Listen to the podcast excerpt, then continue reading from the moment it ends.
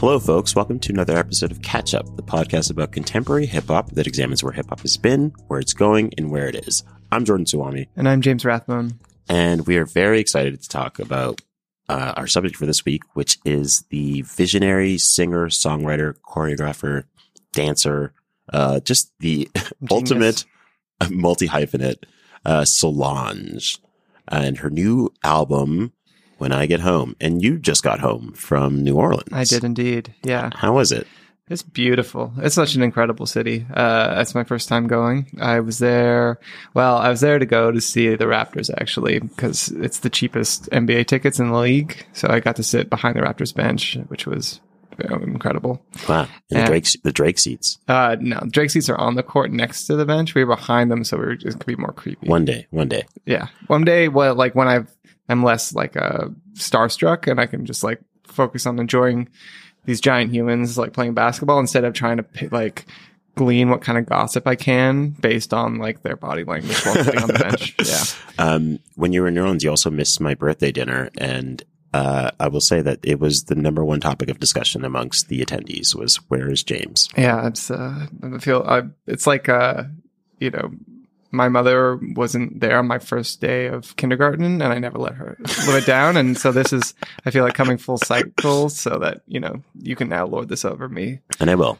Um, speaking of things to lord over people, uh, we have a few events coming up. no, we have some events that you should definitely come to if you're in the city of Toronto. Uh, if you're listening to us in the week in which it dropped, uh, this week we'll be DJing at Apartment 200 on Thursday night. hmm So Uh, bring your clout. Bring your clout. If, br- come if you don't have any clout because we are That's we're clout get it. agnostic. Yeah, you can also get clout if you come on Thursday. It's true. Free clout before midnight. before midnight yeah but uh you if you've if you've ever been to any of our events or any events that we run you know that we are we are not clout demons we are very open and we'll introduce you to people if you're there by yourself so exactly. pull up come see us we're going to play some grimy hip hop hmm that's the fun part about apartment 200 you can play a little more like esoteric like Yeah, just you don't have to be worried about it pleasing anybody but yourself. Mhm. Wow. Um, and we also have a, our throwback party still tipping, which is coming up, uh, on the 23rd of Mhm. March. It's at the rec room. hmm Um, so it's all 2000s throwback jams. So you're going to be hearing, uh, it's just a, a really great era of music. You'll be hearing, you know, Some- Omarion. Homarion, you know, B2K maybe. Yeah, some Amerie. Amerie, one thing, of course. Uh, Mhm. Destiny's Child, old Beyonce, um, Mike Jones, obviously. Yeah. Um, Chamillionaire. all that stuff. So if you're in Toronto, you should come to that as well. hmm Also wanted to mention a special shout out to a listener that we have in Switzerland. Uh, he sent us a Instagram DM and it was honestly this, the nicest, like most inspiring message that I think we've gotten from like, a, as far as like fan mail. hmm And, uh, he referred to me, he referred to me. He's like, he's like, I'm not even sure if I know your, your names, but it's like the little peep fanboy and the other which I absolutely love. Thank Yeah. you very much uh, for sending that. And just as a general statement for everyone else who's listening right now, we sometimes we've done this in the past and we're going to do it again coming up in the next few weeks, but we're going to do a mailbag episode. So if there's anything that you would like to hear us discuss or Mhm. questions you want to ask us or, you know, uh, about hip hop or about our personal tastes or anything like that, Yeah. please send them in. Send them in to us at on Instagram at our handle at Catch Up Podcast or in the face in the Boosie Fade Facebook group or to uh, either of our personal DMs if you can find that information. Which, I mean, It's out there. it's out there. Yeah. We're not hiding it. Yeah. So Shall we get into it? yeah, let's get into this week's episode, which is about Solange.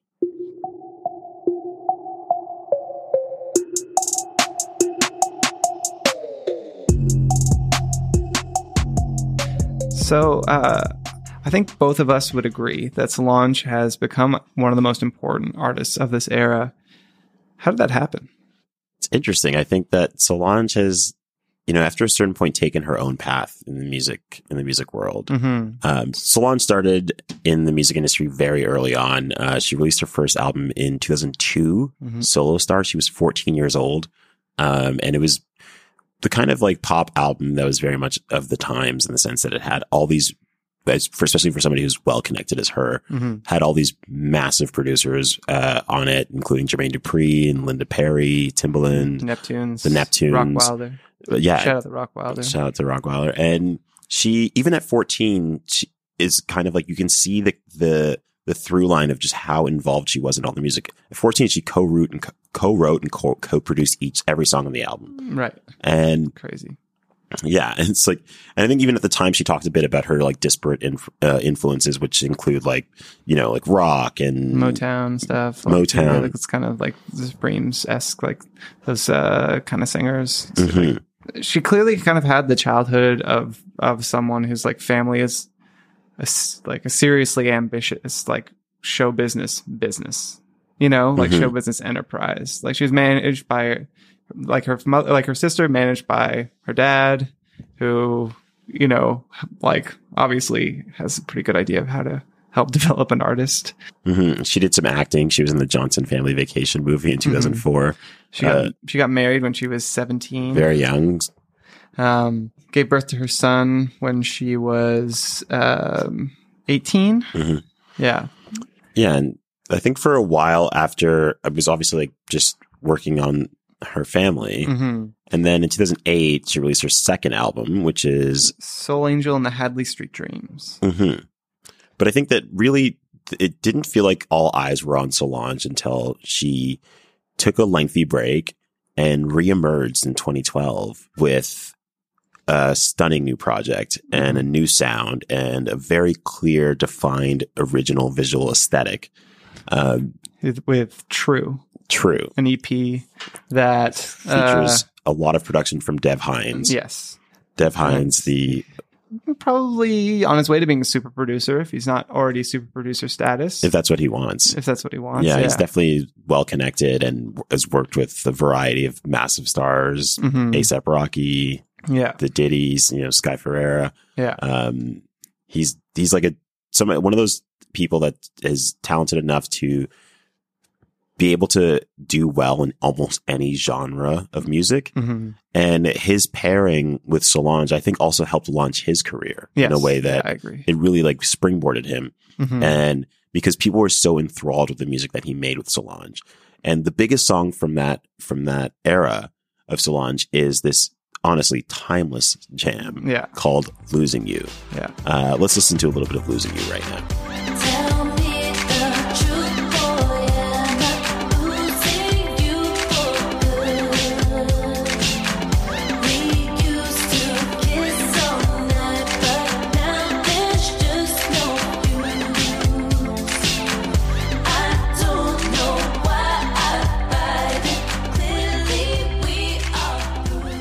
In in in conjunction with, with the song, there's a really outstanding music video that Yeah. Solange put out, and I think this is where the the obsession that in which we're still living with hmm uh, with Solange began because it was just for the general public a real like just a, a world that n- people did not know about. hmm It was such a clearly defined visual and artistic statement, hmm and it felt like the beginning of something very fresh and very new. Yeah, I mean, it, it was just had it was immaculately styled. You know, the like Mhm. the outfits in it are incredible. It's uh, it, you know, shot in Cape Town, Africa, in South Africa. Like, um, it, it like I, it was almost to me, it sort of felt like a stylistic turning point a little bit in terms of where aesthetic uh sort of values lay in a lot of ways Mhm. with like not just like sort of like any kind of like hip hop influence, but even just like fashion more broadly. Yeah, I think it was just, I think it's like that's where you started to see just the diversity of what Solange is really skilled at, which is in short, everything. yeah. Um, she is an, an outstanding dancer. hmm She ha- she just has a vision that w- I felt was very evident on that project. Yeah. And I remember I saw her like in the, the tour that she did in support of that project in 2013 or 2012 at the Mhm. Danforth Music Hall. And it was just, it was her show. She had some backup dancers and everything. And it's just like, she was so captivating on her own. Like Mhm. I like, she clearly had star power, hmm but the way that she wielded it was different than most stars. It Mhm. was a little more reserved yeah. it was still accessible, but there wasn't, it wasn't the, the kind of show, like everybody look at me, I'm the superstar showmanship that I think we're used to from people that are stars. Yeah, and I, I mean, I think that you know maybe because uh, her her origin story is that of sort of this child star who got to work with just like I mean, other than Destiny's Child, like Timbaland, Neptune's like the biggest names from the industry, hmm and sort of see that what that like uh, pop music rat race was kind of like at the time of just like trying to fit into the aesthetic that sells, so to speak. Hmm that like she's been able to sort of i guess maybe realize that that that wasn't what she was about that wasn't what she was interested in. And instead she wanted to you know really express herself as an artist not just as like an entertainer. Hmm. I mean, so I mean, like after uh, True came out, it seemed like a lot of. I wasn't even sure that Solange was sort of going to make more music. It, to me, like it, it seemed like that she had so much stuff going on. hmm So she had this um, label called Saint uh, Heron, uh, which came out in 2013, and it was like the first place uh, I heard uh, Sampha. It features like a latter day Cassie record, uh, Kingdoms on there. Uh, same, I think it was uh, Jhené Aiko was the f- I, Aiko. Virginia, Jhené Aiko. First, I think not the first time I heard her, but it was like hearing her in sort of a different lane, which was really nice. Um, yeah, it- and it's just like was just thinking of like the sounds that Solange had on True. You Mhm. know, it's like there's like 80s pop. There's Mhm. kind of like a faint disco vibe. There's Yeah. electronica. There's traditional kind of like R and B elements to Yeah. it. It's like very complex, very um multifaceted Mhm. and cross cross genre. and I mean, and like, like kind of both of these um, albums have like a particular sound that is Which like albums? uh, it's the True, the EP, and the uh, Saint Heron compilation have um, this. It's like, it's like sort of a bittersweet melancholy to a lot of the music, Mhm. which is just like you know, to me, it's like super super digestible, but it's also so different than kind of more modeling. Like if there's going to be like sadness in a lot of more modern R and B, it's very like modeling, like Yeah. heartbreak, like kind of wren- uh, wrenching yourself. Ray J, One Wish. Yeah, You exactly. know, you're in the rain crying. yeah, exactly. begging for forgiveness. But the, the the cool thing about what Solange is really good at is is having those mo- emotions come through while also injecting a bit of levity and like even Mhm. like a dancey vibe to it. Oh, absolutely. so you're out yeah. here, this sad dancing by yourself, you know? Yeah. So, and you know, she's also like maybe the most fashionable person alive. like, uh, I'm not always, I like, I really like fashion, but I'm not always one to like, want to like be like, oh, you know, I don't know, Kanye West is so well dressed. It's like, well, like most celebrities have a stylist and the stylist isn't getting any of the like accolades that like we're giving this person like best dressed. Mhm. It's like they didn't dress themselves. Someone put their clothes on for them. But like I don't Solange, if she has a stylist, it's completely in a collaborative fashion. Like she obviously has in- just incredible taste uh herself. Yeah, and I think that's a thing that's a through line because when we get to, as we get to um, a seat at the table and talk about just her progression from True to that album, Mhm. it's like the thing that you've seen with Solange's entire career, and I think this is what p- makes her such an important and high level like visionary Mhm. is how integral she is to every part of the process of nearly everything she's ever done. Yeah. That's it's really impressive. Yeah, and it's pretty unique. I mean, like usually most artists there's a machine behind them that is really helping them fill in the gaps. You know? And like that's just like the nature of of like music and it's also like we can't ask most artists to be Solange and to have this kind of 360 view of their artistic identity. This is so it's an, an unbelievable amount of work to be at a successful artist. Mhm. And it's not surprising that you want to delegate a bit. But like if you are kind of a super person like Solange, you can kind of be on that next level that only a few artists ever really get to. And there also is a bit of like Beyonce sister privilege. Like she's like you don't get more well connected than Solange. So Absolutely. I think she's probably also granted some leeway that other artists don't have, and she probably has she has like a bit of the the financial security that other artists don't have to worry about in dealing with labels and Of course, but it's you know the thing with privilege is it's not that the privilege aren't supposed to have privilege. It's about what they do with the privilege. Hmm. You know, Mhm. it's like there is always going to be people who are better off, but do they like use that privilege to be self-indulgent or you know take advantage of other people or to you know be have no ambition or do they seek to like make their own life and live it use the their privilege to live the life that they could only dream of having Hmm. otherwise hmm Which I think is a perfect segue into her third studio album, Mhm. which I think is, you know, I think maybe maybe close watchers and diehard fans could see when when True came out that Solange had potential to be this massive cultural figure. Mhm. But I think what really like consummated it was a seat at the table, yes which is her third studio album, yeah released in 2016, yeah and it immediately took over the world. Yeah, it I was. It was. I mean, I remember the day it came out, listening to it, walking around, just you know, these albums only come out every so often that feel like they're so fresh that it's like they are like a particular experience. hmm You know, like it's it's not just kind of part of a broader context, like sort of like a footnote in like a certain like a, a certain a story of a certain era. Like they are sort of the story themselves, but they're they're also just so enjoyable to listen to and so distinct. And I mean, yeah, it's a masterpiece. Like is. there's not, not From any from the very no exaggeration.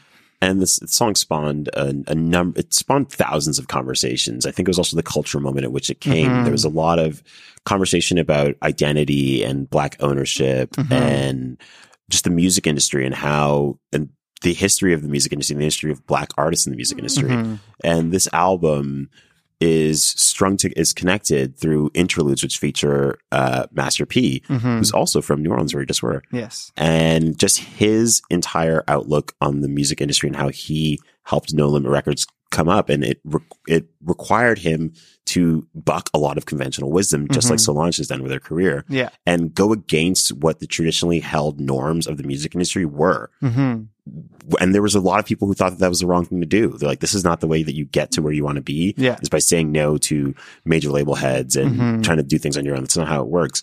But Master P did it on his own. Yeah, and he made it work and he became massively successful. And that's a really integral part of this album. Yeah, and I mean the other thing I think that's quite distinct about Master P, um, being having this voice that he has on it, and kind of him seeming seeming like this very like wise elder, basically, is that Master P had of of like of all the most successful artists from the '90s, Master P is probably the least talked about, in my opinion. Hmm. Like. Cash Money Records still has a huge legacy, obviously in part because Lil Wayne is still a celebrity And Drake. and and Drake And and, and, like and the latter day like Young Money Mhm. era. But even like Juvenile, I'd say say is still like a lot of people know who he is. Like back that ass up has Yeah. like he still is played around, still is like in memes and stuff. Um, but even like other like regional rappers, like I th- I hear more people talk about someone like DJ Quik, who wasn't nearly as big as Master P was. It's Master P was It's true. gigantic. He was like like I mean like. I- Who I'm, was, I'm, a, I'm a wrestling fan. He showed up in wrestling, man. yeah, he played for the Raptors. Played for the Raptors, Like, man. He When's was that Ma- Master P biopic coming out? Yeah, he like he is a crazy, crazy life, and he doesn't really get the respect that he deserves. Which I think is what's also part of the genius of Solange tapping him to play this role on the album is that part of what she was doing is showing the multiplicity of black artists in the music world. And, you know, I think that, and just how it's all connected and how there's lessons to be learned from like Master P's experience in relation to salons and in relation to the black experience at large. Yeah. Um, and then also in the music industry yeah, let's listen to a little bit of of Solange from a seat at the table. Let's listen to mad. let's listen to the song featuring Lil Wayne, "Mad."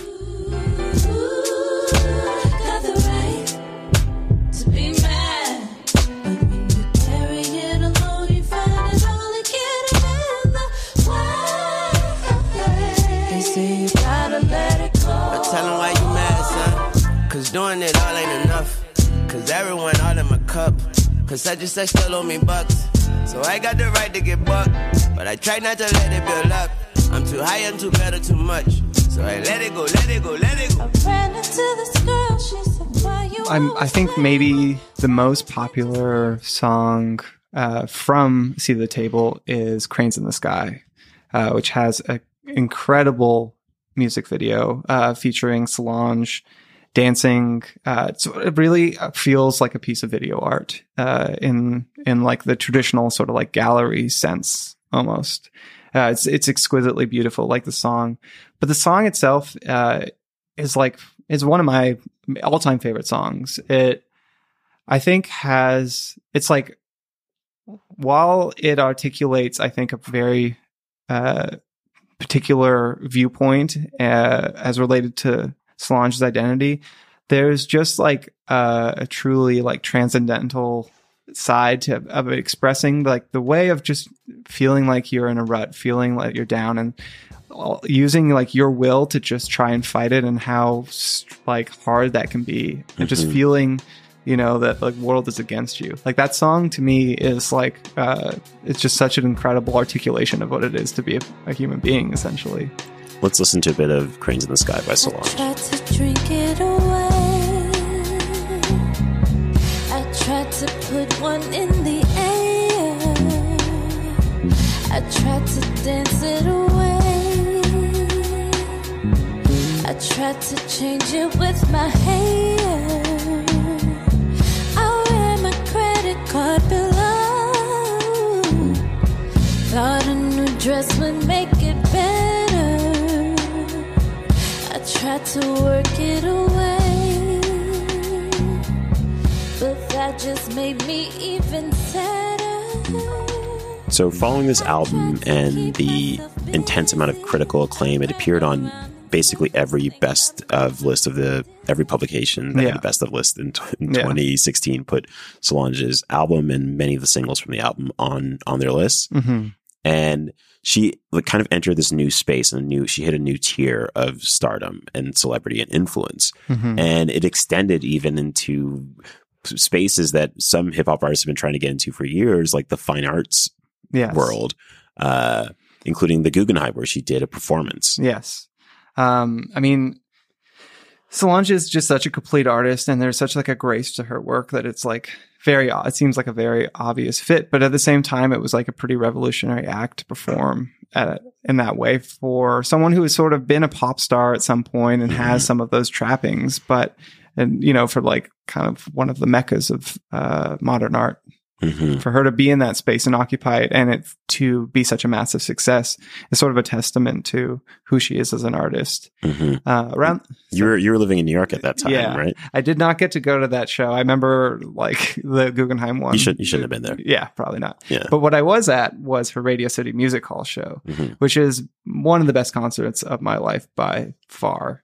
Um, for this tour, she ha- brought out Sun Ra Arkestra, who are like a legendary uh, jazz group. And they they were one of the openers as well as her backing band. I mean, some of the Very greatest cool. instruments, you know, it- some uh, some of the greatest musicians of uh, you know all time.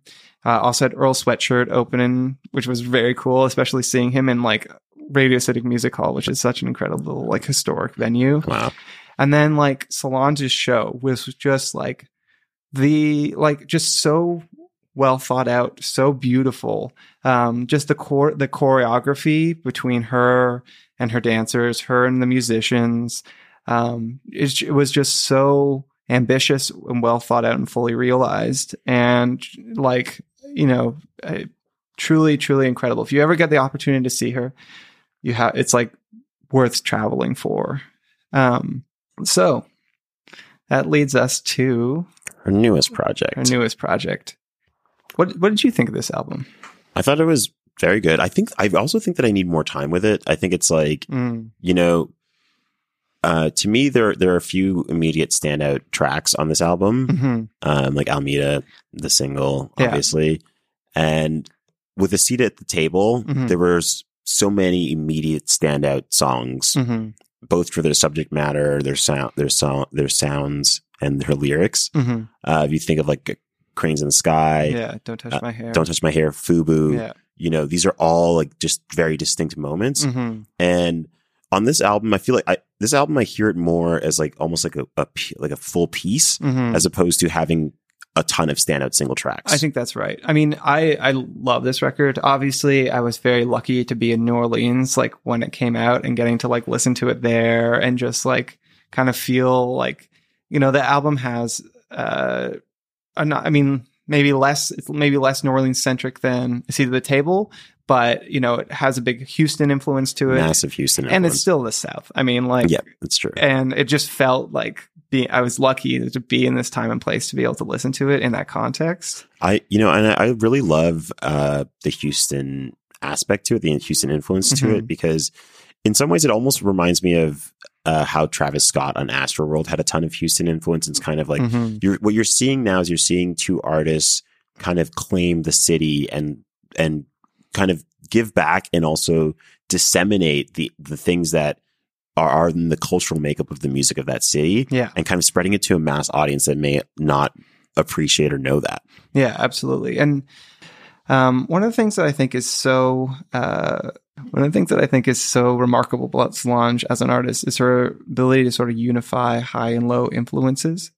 And you know, this art that one of the things that's really um, amazing about this album is the like features like you know my favorite artist Playboi Carti or uh, like the Gucci Mane feature, which is so good. Uh huh. I, I also think like um, just to recount one of my favorite all time quotes from Twitter about Playboi Carti, which um, the the infamous hip hop tweeter Big Biz said, "Playboi Carti is the king of goo goo gaga raps,"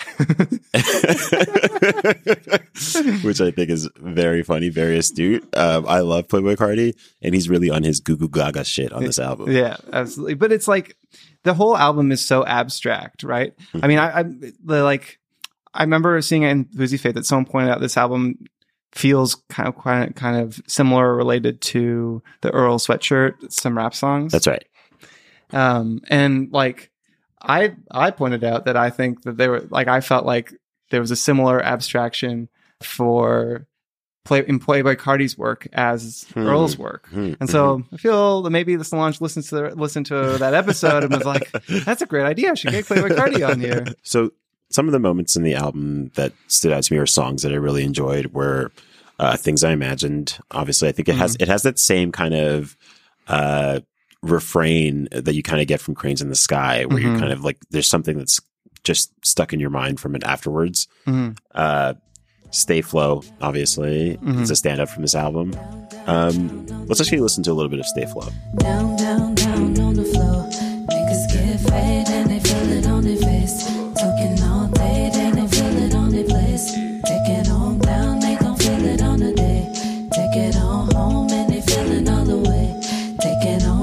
and they feel it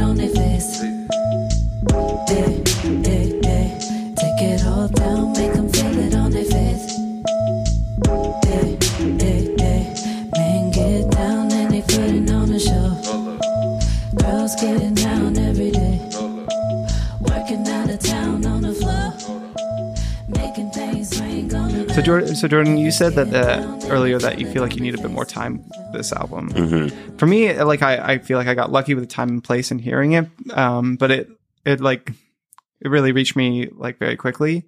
Um, I mean, to me, it felt like a seat at the table. It really came out at at sort of almost like the perfect moment for it, and it had these sort. It was sort of like definitive statements on where a lot of the sort of cultural zeitgeist In the conversation. in conversation was. Whereas I feel like this record is a bit more sort of interior in some ways, and it's, Mhm. it's sort of isn't almost like handling as much as kind of serious subject matter Mhm. uh, in the same way. It's more sort of just an expression of Solange's taste, sort of like where her interests lie. Sort of some of her feelings on more of like an individual level rather Mhm. than this sort of broader cultural trend. Yeah, I think it's also that's like more of a continuation of of where she is now. Like, Mhm. like the conversation that happened around uh, seat at the table is a few years old now, and it's like we're still talking about a lot of these issues: black ownership, black spaces, Mhm. and all that is very evident in her work. If you think about the rollout strategy of this this album, Mhm. there was the the Black Pan- the Black Planet page web page Yeah. that she put out, which was just really honestly the rollout for this album was pitch perfect. It could not have been better. It was very quick, like rapid fire and by like it's like I feel like it took like four days and you, then everything was done. hmm It was- yeah, absolutely. Immaculate. Yeah, no, and um, I mean, it just, I mean, what else can you say about it? it I, I, she, she is one of the most important artists of our time. I, I like, I love this record. It has like, it's like, I agree. I think it is like music that's just listened to, like end to end, in like a very Mhm. classic album form. But you know, one of the things we bemoan the most on this podcast is the death of albums. Artists just dumping A bunch of bunch singles. of bunch of singles, see what sticks. Like this is the exact opposite. Like Mhm. even though there is a single, there isn't real. You know, it's not. It's not really so distinct in the sense of like here's a couple hits and here's a bunch of filler. This is right. this is all one piece in my mind that has like a whole identity Mhm. and great integrity to it. And I think that's what's going to give this work and a seat at the table the longevity over time. Yeah. I think when we look back on this era, there will be a lot of maybe there'll be a handful of really standout albums. Mhm. Um, but I think what's in terms of what's going to actually stick with people and what in 10, 15, 20 years, what we'll be thinking about as like the most seismic moments of this era Mm-hmm. musically, Solange is going to be a massive part of that conversation. Yeah, absolutely. And I mean, it, she like her work stands as a testament. I mean, to the strength of the album as like a medium. I mean, like the when the album is sort of in danger, a lot of people are asking, is the album still relevant when you can just put out songs? And like the re- the reason albums existed was a way you could get a bunch, buy a bunch of songs. Like literally, you could buy a bunch of songs. Now you could just upload one at a time. There's not like the album is sort of- an anachronism in some ways. But then when you see a project like this, when you see her catalog, you can see that there's a reason that the album stuck Mhm. because it is such a great medium for listening to music.